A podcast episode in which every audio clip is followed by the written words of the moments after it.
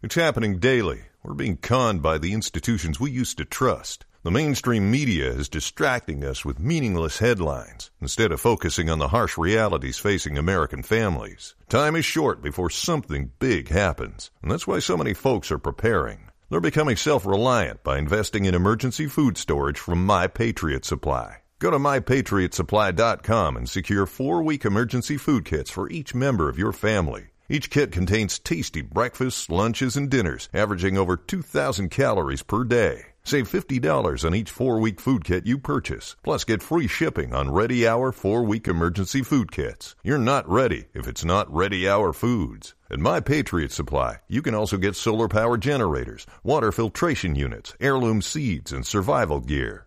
Order by 3 p.m. and your unmarked boxes ship the same day. Shop MyPatriotSupply.com today mypatriotsupply.com. Hello and welcome to this episode of Matterfile, where this episode I was fortunate enough to have the chance of speaking with Mr. Andrew Nickson. Andrew is the author of probably some of the most influential English language texts on the Paraguayan political economy, as well as the Paraguayan economy, other than the OECD reports that have been published. The conversation itself is incredibly informative and covers a wide range of subjects, including the informal and illicit sectors in Paraguay, the political inertia that prevents structural economic change and economic development, Paraguay's relationship with Brazil, Paraguay's production of soybean exports, as well as media conglomerates in Paraguay. We discuss in slight amounts of detail the structural reforms that are necessary to help the Paraguayan economy grow and the role of the Itaipu Dam and hydroelectricity in helping the Paraguayan economy develop and grow. Here's the conversation.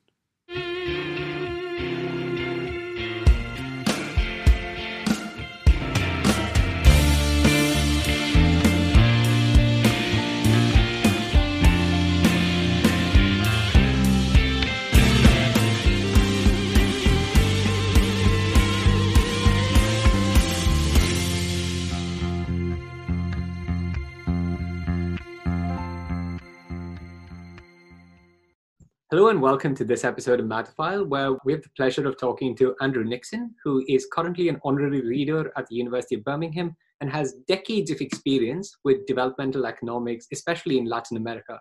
Thank you so much for joining us today, Andrew. Well, thank you very much, Sam, for inviting me. It's a pleasure. I think I want to start with something that's quite positive in Paraguay's economy, which is that after the Stroessner and after the economic crash in the late 20th century, Paraguay has actually demonstrated sustained economic growth, unlike Argentina. How has it managed to sustain this economic growth, and is it sustainable going into the future? It's true that um, uh, from about 90, the mid 1990s, and particular after 2005, the economy moved into a higher speed this uh, faster growth rate, which um, until the pandemic hit us, uh, was above the Latin American average, has been primarily externally generated. Uh, the faster growth is almost totally uh, due to growing demand for Paraguay's agricultural exports, particularly a soybean, but increasingly a range of other cereals such as rice, sesame, and even maize or corn, and also uh, meat exports. That has been what is driving the, the growth of the Paraguayan economy. And, and again, like much of Latin America, much of this of these products end up in um, the People's Republic of China. All right. And you mentioned COVID 19. So I want to briefly touch on COVID 19 because presumably this is an export based economy or an export based growth that's probably going to stop or be hindered by COVID 19 and changes in supply chains? Well, here's the paradox. Um, not actually the case. Um, what we find, if we look at the data for for this year, the soybean harvest. Soy, soybean is planted in September and uh, is um, harvested in in March every year. So the 2019-2020 season was a record Paraguay's soybean harvest was a record 10.3 million tons. It's now the fourth largest, it's a small country, but it's actually the fourth largest exporter of soybean onto the world market. And so soybean exports, although the world price has dropped a little bit, not much, um, soybean exports this year will be um, as high as last year and probably a little bit higher. But on top of that, this is the most extraordinary thing meat exports for the first half of 2020 rose by, in value terms, by 13% above the comparable figure for the first half of 2019. But this is telling us something very interesting and, in some ways, rather worrying about the long term development of the country you have one part of the economy, this commercial agriculture and, and modern cattle ranching, operating to a large extent separate from the rest of the domestic economy, where still 65% of the population uh, work in what's called the informal sector, living from day to day without any social security whatsoever, trying to make ends meet for their families. So the obvious question then is, is why is this happening? And, and the simple answer is that the linkages between this fast growing very efficient commercial agricultural sector and the rest of the economy are very small. And they're very small because commercial agriculture is as commercial, for example, as it is in the United Kingdom. In some areas, more, more, more modern, more technologically sophisticated. And uh, one tractor driver, for example, will harvest 250 hectares in, in a matter of days, there, there is very little need for labor. It is highly capital intensive. And that is um, to a, a, lesser extent in the cattle ranching sector, but that's also becoming far more capital intensive as, as uh, animals are feed fed, stock fed, which means that they, they aren't allowed to range widely in the pampas, uh, but they, they are in, in small places and they are fed intensively through troughs um, in which feed is brought to them rather than um, uh, getting their feed from, from the grass. All right. But seeing as most of the economic export is coming from agriculture and most of the economic growth is derived from agriculture, do you think the economy is overly dependent on agriculture? Is there a need for diversification I, I, agree with you. I think there is a long a need in the long run to tweak and perhaps more than tweak the structure of the economy and make it less dependent on commercial agriculture to integrate the the two sectors as it were of the economy more but more important than that to give more importance to industrialization and here we have the the the fortune of Paraguay, which has one of the largest, uh, with Nepal, in, in, the, in, in Asia, it has one of the largest endowments per capita of hydroelectric energy, and um, it's hardly being used. As I understand it, the hydroelectric endowment that it gets from Itaipu was largely that it exports most of its energy to Brazil and then uses the rent money for internal growth and internal development. That was meant to change in 2019, if I'm not wrong, because there was a bilateral trade deal between Brazil and Paraguay regarding energy consumption and energy sales of the Itaipu. That fell through, and a lot of people, there was massive backlash saying that the deal heavily favors Brazil because costs of electricity went down in the Brazilian consumption market. How central to the Paraguayan economy is the Itaipu Dam? And uh, do you think there is a need for more hydroelectric energy to be used within Paraguay as opposed to exported? Yes, I think it's, it's critically important. Uh, just one clarification that agreement that you referred to in 2019 was a secret, a confidential agreement that was signed between um, leading advisors of the current presidency and, and the Brazilian authorities. And when it was leaked, it was actually leaked by officials involved in those negotiations who refused to go along with it. Um, it did, as you said, caused a backlash and very nearly led to the impeachment of the president. Um, the key date here is, is actually 2023 when the 50 year treaty um, is up for renewal. During these 50 years, and this is why Paraguayans of all political persuasions feel that this treaty is unfair, under the agreement which was signed back in 1973 between two military governments, Paraguay owns 50% of the energy, but is required to sell to Brazil any part of its 50% that it doesn't use itself. And so, in practice, that has meant that uh, the bulk of Paraguay's 50% has, as you said, gone, gone to Brazil. But on top of that, the, the payment in inverted commas for that is called a it's actually in the in the terms of the agreement it's called a compensation in, fact it's not related whatsoever to the regional market price of hydro energy and professor Jeffrey Sachs of columbia university carried out a study in 2013, which confirmed what what Paraguayans have been sort of knowing intuitively for, for decades that that the the price uh, in, in inverted commas that it sells to Brazil was was somewhere in the region of 10 percent of the of the of the regional market price. So 2030 is crucially important to get a better deal with Brazil, and particularly to liberate Paraguay from having to sell any any surplus from its 50% just to Brazil, to enable it to sell to other countries. Chile wants it, Argentina wants it. There's even a possibility that Bolivia in the future may want it, but at the moment they can't sell it to other countries. And the sales of to whichever country should now, in, in this is the, the, the, hope in the negotiations, should reflect uh, regional uh, market prices for, for hydro energy.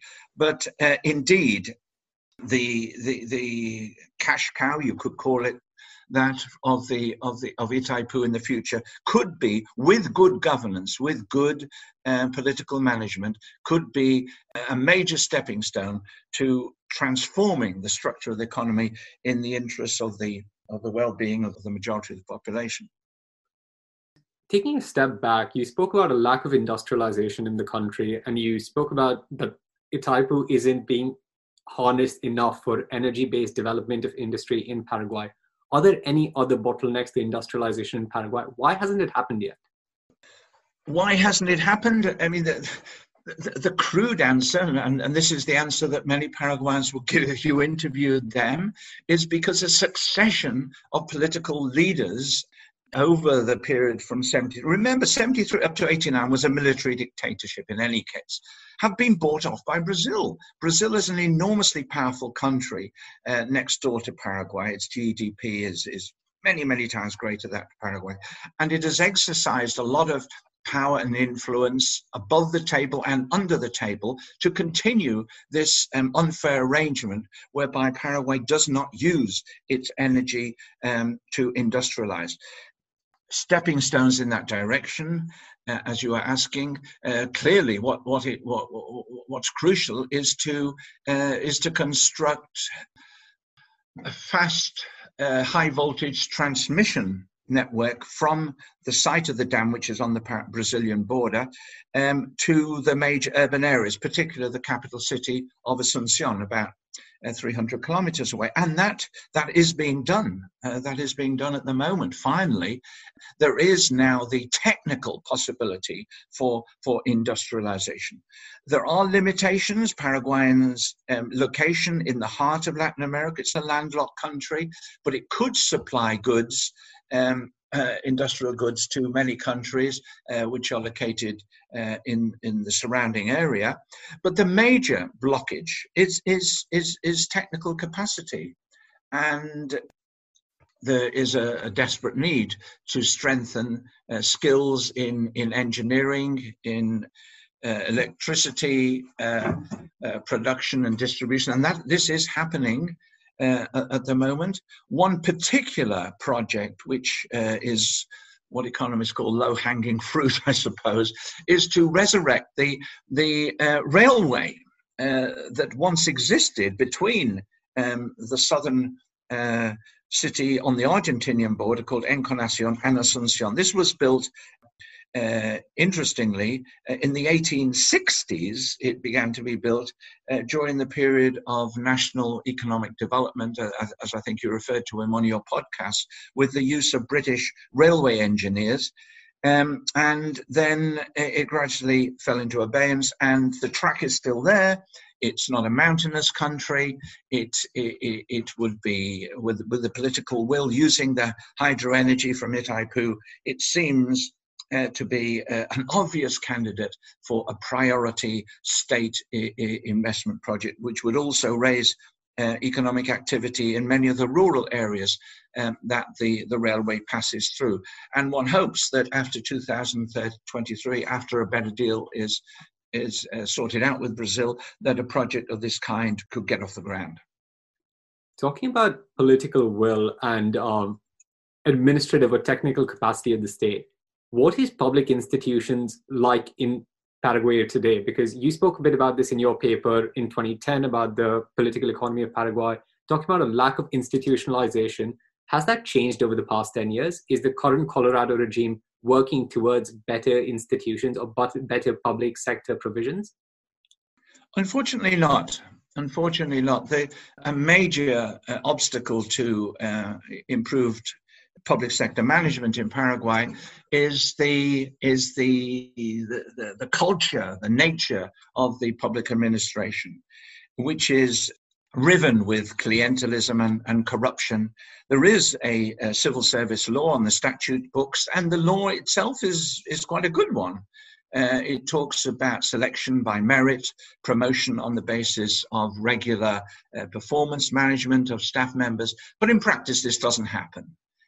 Uh, and it is a very poor quality uh, civil service system. But then that links into the nature of politics. And the main reason for that is that the major political party which has dominated the country, more or less with the exception of a three or four year period in the uh, from 2008 to 2012, from, since 1946, the Colorado Party um, depends for its support primarily on offering jobs to people in the state apparatus. So, um, to break that link and to introduce a proper merit system would mean downplaying this organic link between party and state, which has been the bedrock of the power of the Colorado Party. Probably now, after the demise of the PRI in Mexico, it's uh, it's certainly one of the oldest political parties in Latin America, formed in 18, 1887.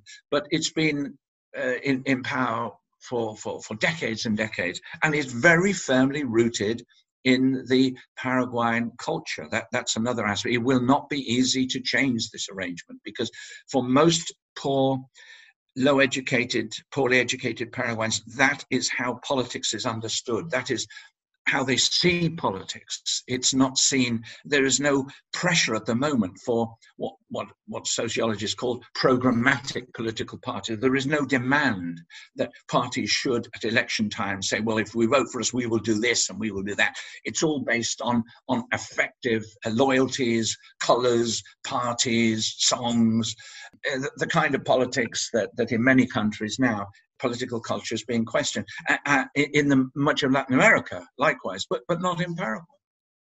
Interesting. Um, is the private sector providing any competition to an underdeveloped public sector? Like because Paraguay has historically been an incredibly open Latin American country to foreign trade and investment. Is there a growing private sector? Is there growing industry in private sector? And has that provided any competition for even labor employment to the government and to government state apparatus?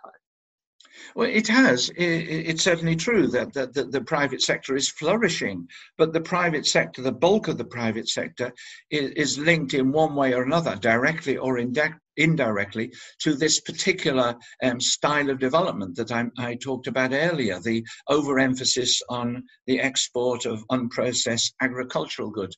Where you have seen some private, uh, some private sector investment has been in the gradual move towards some semi processing of agricultural products and, and meat products before they go onto the world market.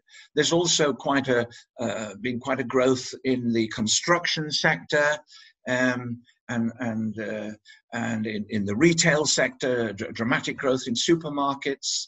Um, but the the limitations to this industrial growth uh, for the domestic market are the uh, inequality in, in, in income distribution. Paraguay, during this period of rapid um, uh, externally generated growth, has become uh, it was already uh, a very unequal society. It's become the distribution of income and wealth has become even even more unequal that, than it was uh, back at the beginning of this of this century.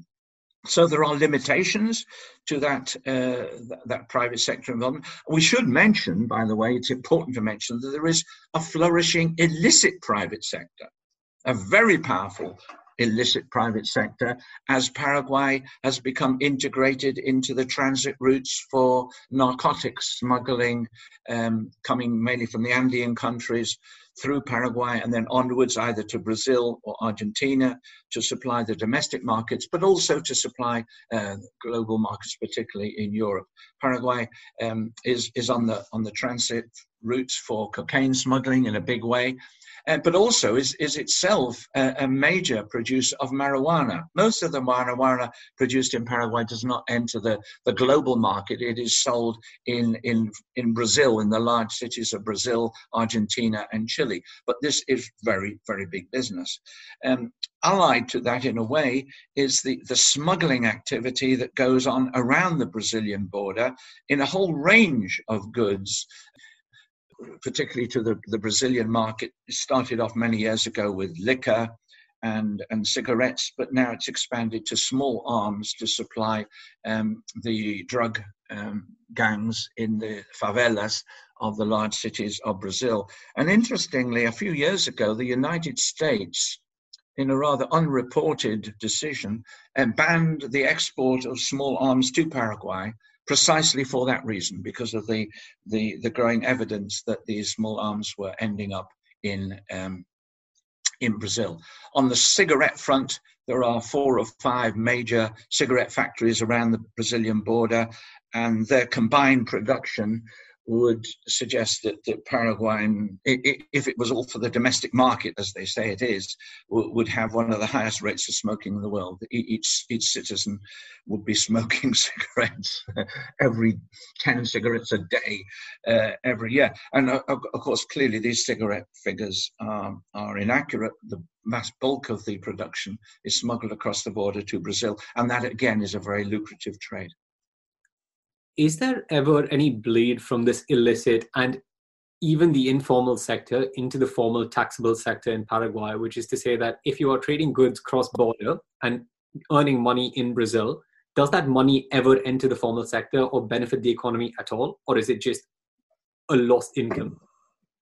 Well, well, yes, it does. I mean, here is the paradox. Whereas the the dynamic formal sector, as I said, is highly capital intensive and employs very few people, the illicit part of the informal sector is, is rather labor intensive. Much of this um, much of the cigarettes, for example, take that as an example, are ferried across the border to Brazil at night in small boats in, in canoes and or, or across the border. Some of the electronic goods goes across the border on young men taking them across on motorbikes. So it, empl- it does employ a, a, lot of people. Marijuana production employs a lot of people. So you have uh, perhaps understandable defense of these illicit activities by broad sectors of the poor population uh, because they do not see in the short term any other viable economic opportunities for themselves and their children. And that is, in, in a way, that's another obstacle to, to change, to formalizing the economy. And, but in the long run, the only long-term solution to this, I think, is, is a process of industrialization to begin to provide higher paid permanent jobs for people who are currently working in on low income in the informal sector. I know this will take considerable amount of time, but Paraguay does have this enormous potential hydro energy which makes this feasible. All right. So if there is a large amount of employment of poor people and impoverished communities in illicit and informal market sectors, is the government trying to actively change this or is there too much pushback from the local populace to actually implement any change? Well it's not so much that the government has begun this process and has faced a pushback from these people. It hasn't even begun this process. I think there is, I would rather call I, the, the key word here will be inertia rather than the fear of pushback. Inertia because the people who, who, who run the country, who, dominate the political system. Somewhere in the region of 50 to 60 very powerful families um, are responsible for the bulk of, of economic activity in the formal sector in one way or another. I think these people, their mindset is, well, things are going quite well at the moment. Why, why bother to rock the boat? Why bother to move in the direction of industrialization, the complications that that involved? Um, unless we see the arrival at the higher levels of the political system of a very far-sighted politician who is thinking about um, transforming um, living standards and the future of the country over a sort of 50 year time period. This isn't going to happen. All right, but these are probably central policymakers for the central government of Paraguay. There has been some degree of decentralization post the Stroessner period. What's the role of local governments and local administrative capacities and municipalities to implement change within their own municipality or within their own local area? Well, uh, local government um, has historically been um, extremely um, limited and under the control of central government. It was only in 1991, I think, two years after the dictatorship um, was ended, that uh, local mayors, uh, uh, local chief executives at the municipal level were elected for the first time in the history of the country. So it's a relatively recent process. On top of that, the amount of funding that they receive in intergovernment financial transfers from central government are, are relatively limited. In fact, the, the bulk of the funds they get from outside for development purposes comes from Itaipu, from a, a special um, uh, royalty payment that they they that they are that they benefit from. Um, but the problem is not so much that it, it's not so much the lack of administrative capacity or the lack of funds. It's again going back to the point I mentioned earlier that the local government to some extent even more so than central government if you looked at the, compare the composition with the senate or, or the lower house of congress local government's even more dominated by the colorado party which is which would probably mean that the local governance also is rife with high degrees of endemic corruption. Exactly. Take the words the words out of my mouth and that that is the tragedy. And the, the tragedy of this now of course is that when the decentralization this mild decentralization began to take off going back now to the 1990s uh, following a, a that had happened a decade earlier in much of the rest of latin america there were amongst um, uh, uh, thoughtful Paraguayans a real hope that this was going to transform the, the political culture of the country and improve governance.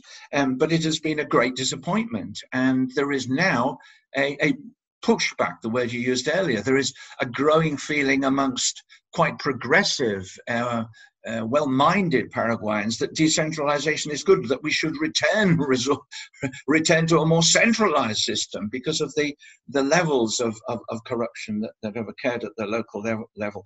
However, I should qualify this statement because I've had the opportunity to study local government in Paraguay in some detail, and I must say there are many, many, not just a few, there are many examples of good municipal management in Paraguay. So we, we should be careful not to tar the brush of all of municipalities.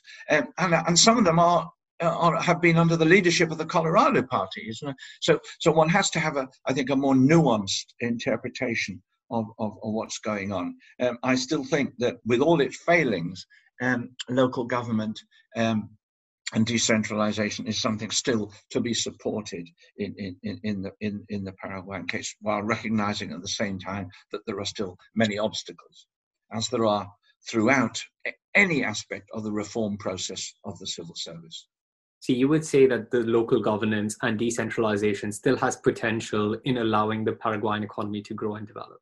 I do. I do, I do think. I do think so. Yes, I, I do think that. Um, uh, pa- Paraguay has, um, following the lead of Brazil and many other countries around the world, it, it instituted um, a conditional cash transfer program, CCT program, for the alleviation of extreme poverty, a, a program that's now become common in many countries around the world, highly supported by the UN agencies in the early years, whereby um, families, and it's always the, the female head of household, receives a small amount, $50, 60 dollars a month, in exchange for a commitment that the children will go to school, that they will have the, that their vaccination record will be up to date, and in some cases that they will undertake, that they will attend classes in basic hygiene and uh, handicraft manufacture. Um, and why I'm mentioning this is because the local governments are involved in this. They're involved in the selection of beneficiaries. Now, one might have thought that given the political culture of corruption of the Colorado Party, this would be, you know, a free-for-all for the local Colorado leaders in the 260 or so municipalities in the country to ensure that only their families, their supporters, uh, their party members uh, benefited. But I have been struck by the fact that in practice, the selection process has been fairly equitable and um, there of course have been abuses, but it hasn't been a massive abuse um, of of this of this power. And it could have could well have been could well have been because civil society is um, civil society is extremely uh, weak still in Paraguay, um, and this could have happened. But but again, local government has in practice uh, played a rather positive role in the implementation of this of this program.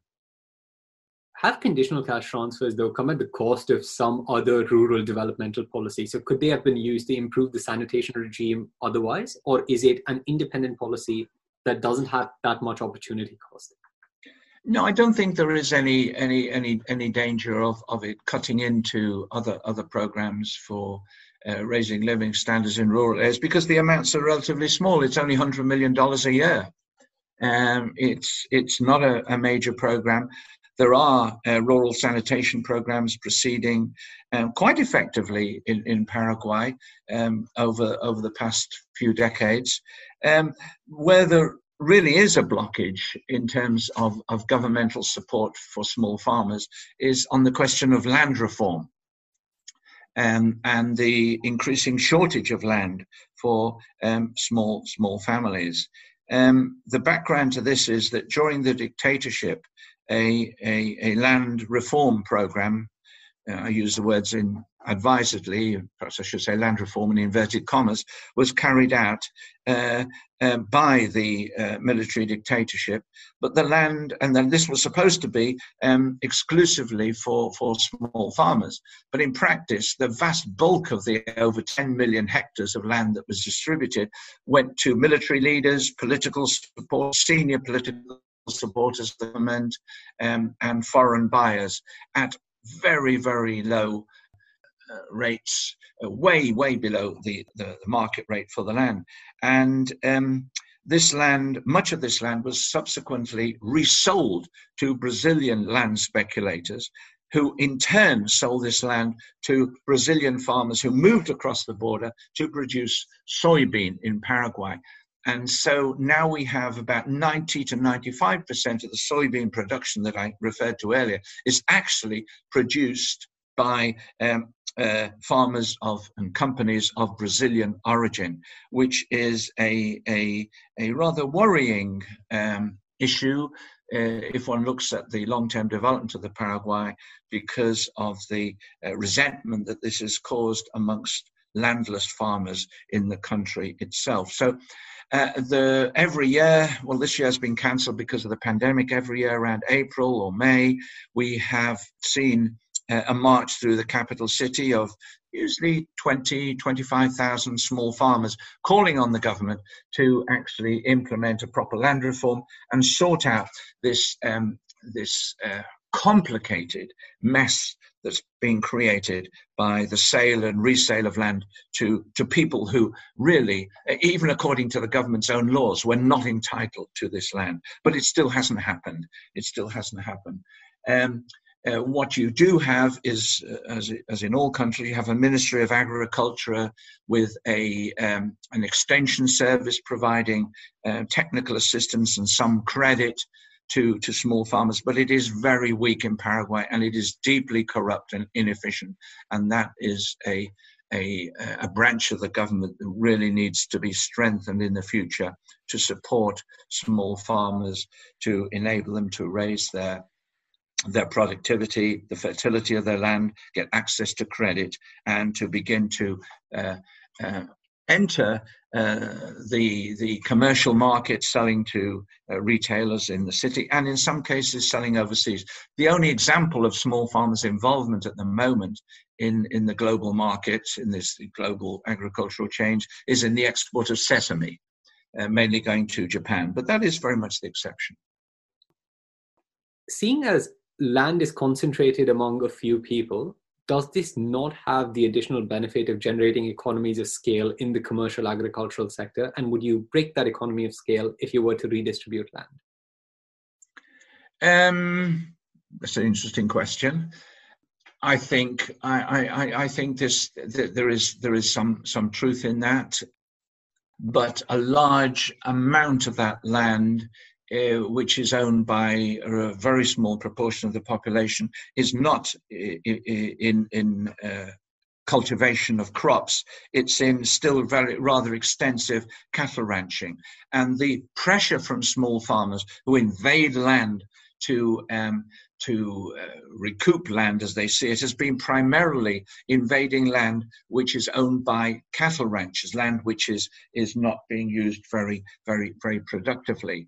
As cattle ranching moves, as I mentioned earlier, to this feedstock method, um, the actual amount of land that's needed for rearing um, uh, uh, intensively cattle for the uh, global market is less and that would release land for, for small farmers. There have been some invasions of land which is used for soybean production, but the, these invasions have been primarily generated by uh, disquiet over uh, lax environmental regulations and the use of uh, illegal pesticides by small and crop spraying which has um, damaged the health of communities living adjacent to uh, Brazilian owned soybean plantations. So what, there is an element of, of truth in, in this argument, but I, I think even so, there are numbers of small farmers who are crying out for land and have been doing so for the past couple of decades is relatively small and could easily be accommodated by um, a redistribution of some of this land which had been illegally sold uh, to to foreign buyers. Yep, agreed. I, I do think like the inequality in land distribution is awful in Paraguay. But is there any other way to fix or address the large amounts of wealth and income inequality in Paraguay? Well, um, one way would be to begin to tax properly the five or at the very most 10% of the population who control over 80% of the land and whose living standards are those comparable to what you will say, what you would class upper middle class families in, in Western Europe. And that could be done through income tax. Income tax was finally introduced in um, around 2005. Um, but the level of deductions are are so uh, in one sense, so hilarious that the amount that's collected by income tax is still very small. Income tax, the latest figures suggested it still only uh, accounts for about 2% of, of the tax take of the Paraguayan government, of, which uh, over two thirds is still coming from indirect taxation, particularly from VAT. Um, why is the tax take from income tax, which is trying to raise money from those at the top of the uh, income profile. Uh, why is it uh, so ineffective? Because the deductions include such things as overseas travel, purchase of vehicles, educational uh, expenses for children overseas, uh, medical expenses. In other words, the deductions are for any virtually any any expenditure in, in supermarkets, any expenditure that people eligible liable for the for income tax that make can be as long as they keep the receipts can be deducted against their income tax liability even this is even assuming that they actually declare their accurate estimate of their gross income which I suspect many of them will, will not do. But let's assume they, they do that. The deductions are so enormous, so wide ranging, that in practice, the latest figures from the Ministry of, of, of Finance Tax Department show that in 2018, only 50% of those people, and uh, by the way, there are only 200,000 people registered for, for income tax, only, only half of them had actually paid any income tax whatsoever because for the other half, the deductions outweighed the liability for income tax. And as I, I, I mentioned a few minutes ago, of the 100,000 or so who did pay some tax, it must have been very small because income tax is no more than 2% of total tax receipts. So there is an enormous um, push that could be made in, in that field. But again, one has to bear in mind the political culture of the country when noises are made in this direction, and to be fair, in the press, uh, particularly in the past year, in the past six months, because of the pandemic, there have been a number of surprising editorials calling for uh, a greater tax pressure on those who can is, can better afford to contribute to overcoming the pandemic. The the response has been almost hysterical. Um, if we increase tax, income tax, it's going to endanger the economic development of the country. People aren't going to work hard.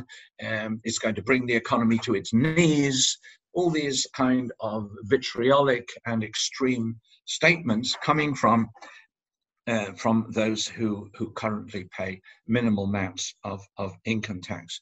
And on top of that, a very subtle and rather nasty campaign, which took place when an earlier attempt was made to, to raise tax through um, reducing deductions, uh, there was a, a, campaign almost, a very subtle campaign in the media, suggesting that ordinary people, poorer people, middle class and poorer people, would also be subject to income tax, which of course was never the, the intention and, and would not be meaningful in any way because the administrative costs of collecting income tax from the bulk of the Paraguayan population would, would outweigh the amount of money that could be collected from those people. But again, it created a kind of uh, psychosis outside the elite that income tax was something bad.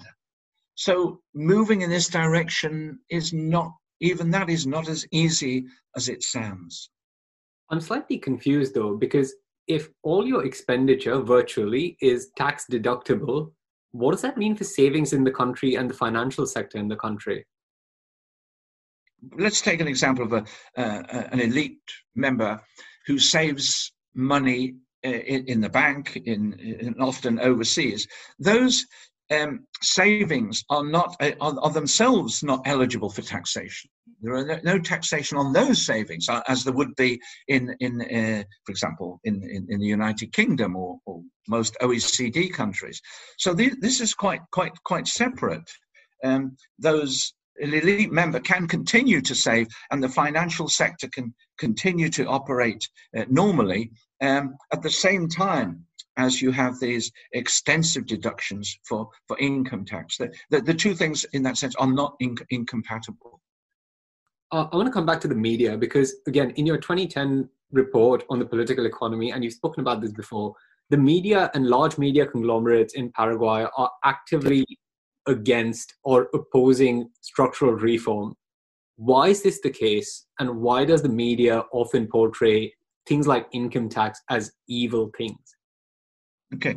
Here I, I, I have to sort of hand on heart revise some of the views that I expressed in that article that you referred to. The, the simple answer in general is that the media is owned by the richest families. If we take the three daily newspapers, I mean, there is literally a, a, a clear correlation. The main newspaper, ABC Color, is owned by a family called Zuccolillo family. The, the head of the family uh, died recently, but the, the reins have been assumed by his daughter, but the family is still very much in control. They are a large, um, not so much their large landowner, they are a massively important uh, real estate um, company. They are involved in a whole range of, of, of, of, other, other activities, supermarkets in particular, in the country. The second newspaper, Ultima Hora, owned by uh, a family called Vierci, um, is one of the main, is probably the largest um, company distributing imported goods in, in the country. So all white goods, electronic goods, uh, imported foodstuffs, sophisticated uh, foods items from all over the world. They distribute these, and they also have uh, land holdings.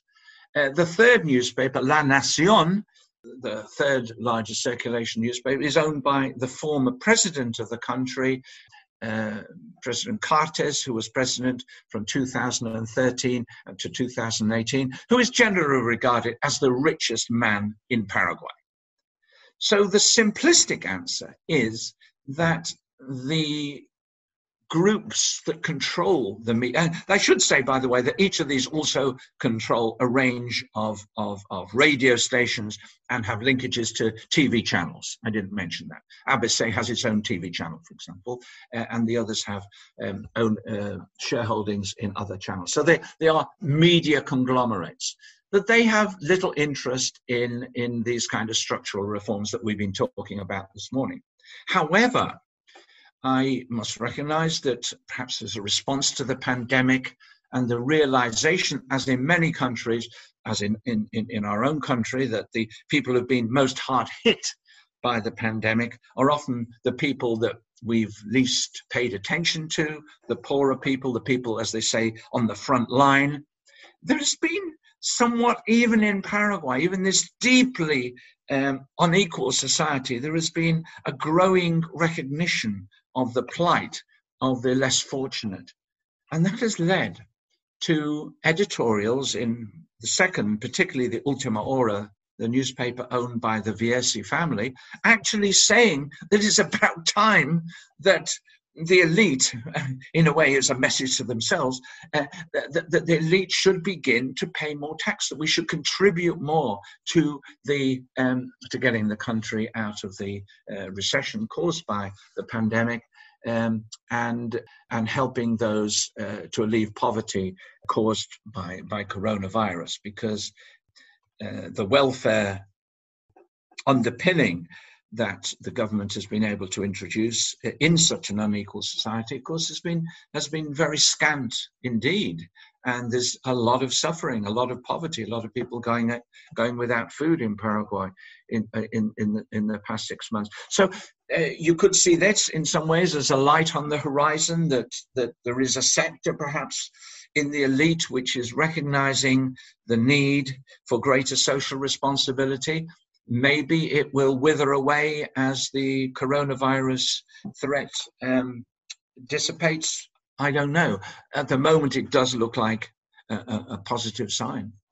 That does sound like a light in the face of COVID 19 and an impending recession.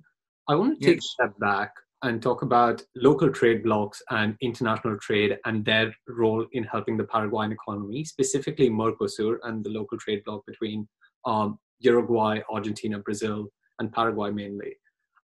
From what I read, production capacities of soybean and production efficiency of agricultural resources such as soybean are higher in Brazil than they are in Paraguay. And seeing as both countries export the same produce, doesn't that place them in direct con- competition with one another? And isn't this probably bad for the Paraguayan economy as opposed to a good coming of the free trade agreement? Well, I'm not a specialist on on the the, this, the global soybean market, but certainly I can tell I can tell you, Ashan, that that is not seen in that way. It's certainly not seen in that way, and perhaps one of the reasons is that the bulk the bulk of the of the soybeans I mentioned in Paraguay is grown by Paraguayan by Brazilian growers uh, and Brazilian companies. To some extent, there are there is the involvement of, of some multinational companies, but the multinational companies dominate the export of soybean and other cereals. Uh, the so-called, the famous ABCD companies are all there in Paraguay. Archer Miller from the United States, Bunge, which used to be Argentinian, but which is now an American company, Cargill, Conti, and Dreyfus. In addition to which you have uh, a major Russian exporter and also also an exporter from the People's Republic of China, um, exporting soybean now from Paraguay. And this is interesting because Paraguay is one of the few countries in the world that does not still doesn't have diplomatic relations with the PRC. It is uh, diplomatically allied with with Taiwan. Now, the bulk of the uh, produce, the soybean. Uh, uh produced in Paraguay, now the fourth largest export in the world, actually enters the world market by going downriver through Argentina, not through Brazil. Um, it goes down on barges. Paraguay is one of the largest, um, um, has one of the largest fleets of barges in the world now, uh, and that goes down transshipped in, in ports in Uruguay and Argentina, Buenos Aires, onto onto the world market. And because perhaps because the the produce is, is exported by these global companies, there is not the same sense of competition between the Brazilian growers and the and and the Paraguayan growers. Remember, Paraguayan soybean is is a considered to be of, of a high quality globally, uh, and the productivity, the fertility of the of the land at the moment is, is good. So the uh, the yield uh, is, is as high as that in, in, in Brazil. And although the transport costs to the world market are a little higher because of the landlocked nature of the country, but that is also true of a large part of the soybean grown in Brazil, which is grown in the west of Brazil and has to be um, um, has to be fer- well not shipped or ferried, has to be taken by in the Brazilian case by by um, by by trucks to the ports uh, in the northeast of Brazil and on the Atlantic coast. So this sense of competition uh, is certainly something that with Brazil is certainly something that that's I've never seen reported in the press, and I suspect it, it's probably not not not not a significant issue. Okay. Uh, that that does make a lot of sense because I haven't read about it anywhere. It just intuitively sounded like mm. it should exist given they are competing markets or competing countries producing the same competitive good. Uh, we've spoken a bit about foreign direct investment. I want to talk a bit about international organizations, especially the IMF and the World Bank in development in Paraguay, because I know the IMF helped Paraguay after their financial crash in 95 and 97. Um, do they still have a role in providing aid to the country in developmental payments or in infrastructure projects? And what is the role of developmental banks in particular in helping Paraguay's infrastructure develop and grow? Yes, they do have a significant role. First, let's take the IMF. As you said, the IMF did contribute to uh, overcoming the financial crisis of the uh, mid 1990s.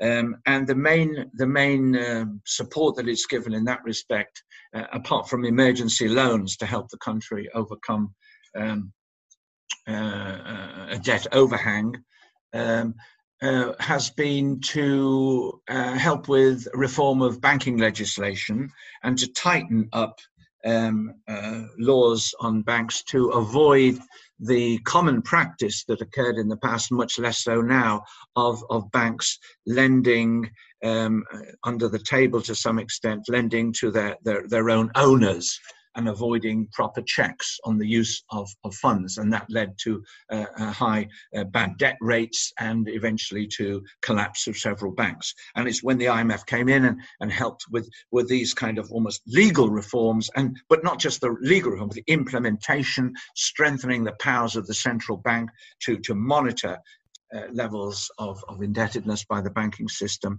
Um, that's been i think that's been the major contribution. As far as i know um, uh, well no yes uh, the, uh, as a result of the pandemic paraguay has access, had access to emergency finance as many countries have from from the imf but apart from that over the past decade borrowing from the imf has been minimal. On the on the World Bank, Paraguay's had a rather checkered history with the World Bank. Um, during uh, certain periods, during part of the dictatorship, um, corruption levels on World Bank loans, uh, particularly on World Bank loans, were, were so high that the World Bank pulled back and froze its lending program to Paraguay for a number of years. It is still there.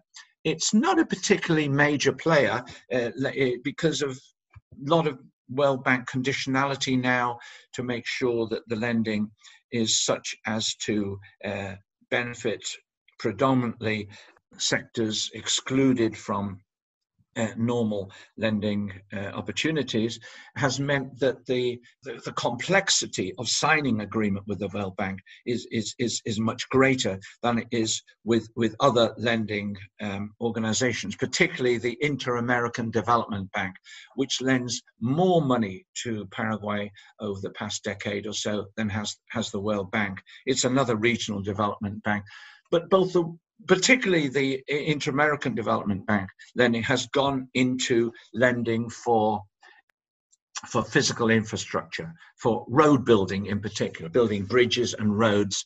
And because Paraguay's one poor bad legacy of the dictatorship has been uh, a very limited uh, road network, uh, highway network. And so that is being addressed now. And, and certainly the physical uh, integration of the country is proceeding much more rapidly now, thanks to a, a number of, of these uh, loans coming from the Inter American Development Bank and the Andean Development Corporation uh, as, as well.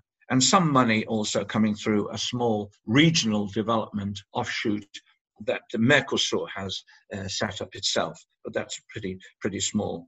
Um, but most of the uh, financing now, as we speak, that is coming to keep the uh, the investment program, the state investment program going is coming from from borrowing overseas uh, issue of, of bonds which is ca- causing some disquiet in in certain quarters uh, amongst paraguayan economists that the the borrowing is at a is too fast a rate.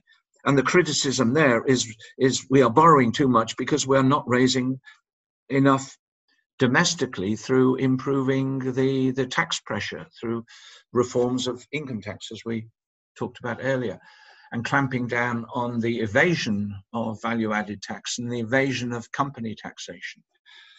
So it's it, it, it, it is a it is a mix. The so in a nutshell, I would say the, the IMF has been important in the past and, and is still important also in pressing for reform of, of, of income tax. This is the extraordinary paradox, is that the IMF is often seen by the elite, which is opposed to income tax reform, as, as a sort of a questionable organization. In, in most parts of the world, the IMF is decried as a, as a sort of symbol, or many parts of the world, as a symbol of, of global imperialism and uh, telling countries what to do. Whereas in Paraguay, the elite is so far to the right of the political spectrum that the IMF is seen as an unduly progressive body, uh, uh, forcing its um, reforms in terms of, of, of greater uh, taxation on, on, on an unwilling country.